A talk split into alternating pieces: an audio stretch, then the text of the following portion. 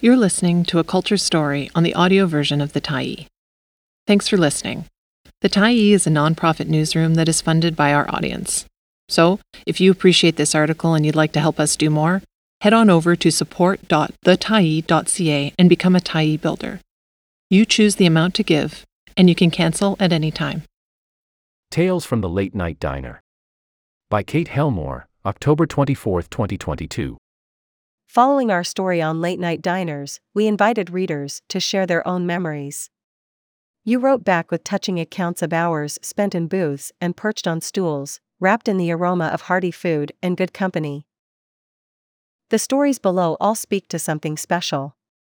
They are a testament to how a city, and its spaces, shape who we become.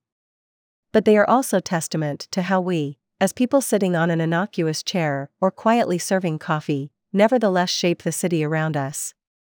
As contributor Rock Whiteman said, so much better than I ever could, I had no idea I was part of history.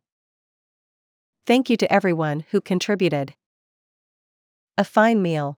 We used to go to an all night restaurant on Davie back in the 70s when we were young after dancing at the Love Affair. I think it was called Fresco.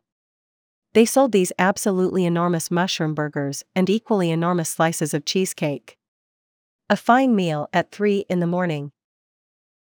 Jane McCall. Things feel sturdy. Often after playing gigs, still sweaty and glowing, I would pay a visit to the House of Dosas. It was open 24 hours then. Cricket was always on the TV. I don't understand cricket at all, but it's a game that goes on forever, and that sense that time is elongated is a good thing for the late night food seeker. I love spice. Masalas, pungent with coriander and cumin, creamy with ghee and coconut milk, and burning with chili pepper are my favorite. Once I asked for mine to be made as spicy as possible. Kill the customer spicy? They asked. Yes. I answered. They delivered. I barely survived. Peculiar to the House of Dosas is that the lateness of the night is never acknowledged. It is a calm place. It provides an extensive South Indian menu at all hours, bound in ponderous leather. Things feel sturdy, the tables and chairs made of heavy hardwood, even the heft of the cotton tablecloth is considerable. And I like that. Although musicians can easily be mistaken for partygoers, we're actually just workers with unusual schedules who need somewhere to eat. And that's what I craved at night after playing in loud bars, a place to wind down from the mania, somewhere I could feel normal and eat a delicious meal at 4 a.m. without waking up my sleeping kids. I'm lucky to have known those contemplative early morning hours, gazing out the windows like an astronaut, cricket playing interminably, the night and its fireworks fading and settling into its final act, aromas and spice bringing me slowly back to earth. Jack Garton. The usual for table 7. There's a middle aged couple who comes into the Templeton every Friday night. They sit at the back table and order two grilled cheese sandwiches with a side salad to split. From my water refills and plate clearings, I can tell they're in love with each other in the slow, complicated way only a long marriage can create. The man has long hair and wears band shirts. He works in music production. The woman is beautiful, but she always looks tired. She publishes magazine ads for old people. I always stay and talk to them after they pay because they remind me of my parents. They tell me with sighs and heavy eyes that both their careers feel like they're coming to an end. What if you opened a flower shop? I tell them. Moved to a different country or took a college class? They smile at this like I'm a child and it feels familiar. They are out of practice in how good it feels to be naive. Tessa Mock, server at Templeton Diner on Granville Street. Lunch break at 2 a.m.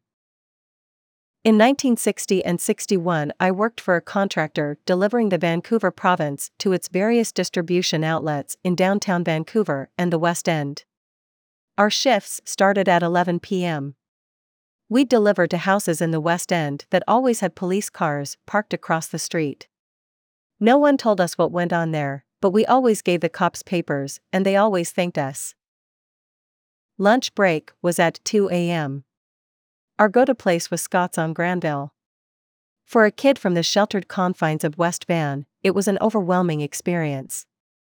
Two of our fellow drivers or swampers owned and raced horses. There was always a bookie and a couple of professional gamblers hanging around, as well as other shift workers.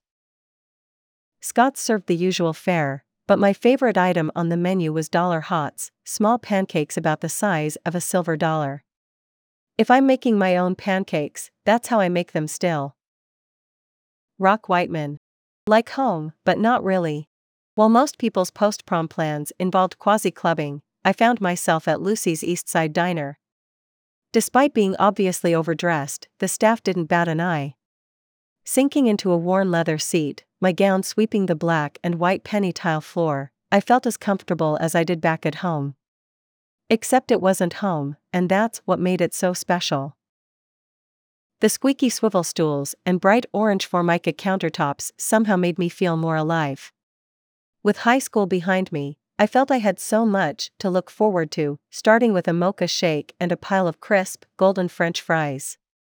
Those first few morsels tasted like freedom. I felt like a cool, independent young adult. Granted, 20 minutes later, I would call my dad for a ride home because I didn't want to sit at the bus stop, but that doesn't matter. At that moment, I could pretend to be otherwise. And I think that's the power of the late night diner. It's like they exist a little outside of reality, allowing you to transform without losing sight of what's familiar. Sarah Wong. That lopsided smile. It was under diner lights and over cheesy bread and milkshakes that a boy with dark brown eyes and a lopsided smile told me that I was beautiful, regardless. I try to think of that moment every time I step on the scale. Jess Rock. Stale buns and empty tables. I don't have any memories of being in a late night diner willingly, but I guess that's because I was working behind the counter.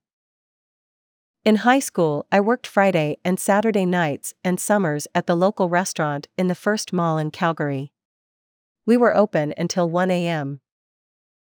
Over the years, I got to know the regulars who were coming off late shifts and usually ordered the same thing for their meal.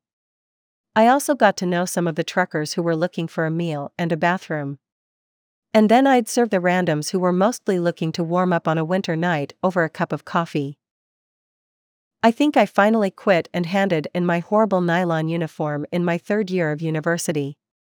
But I learned a lot of different things at that job, mostly from the other women who worked there, from cooks and dishwashers to servers. When the place emptied out and neared closing, and after we'd put the coffee machines to bed and filled up the napkin dispensers, we'd sit in the back booth with a coffee and maybe a piece of pie or a stale bun. We'd talk and they treated me like an equal. Maybe it would have been nice to be a willing customer, but I think it was better for me to be where I was. Thanks for stopping by the Tyee today. Anytime you're in the mood to listen to important stories written well, we'll be here. And if you'd like to keep independent media going strong, head over to thetyee.ca and click on the Support Us button to pitch in.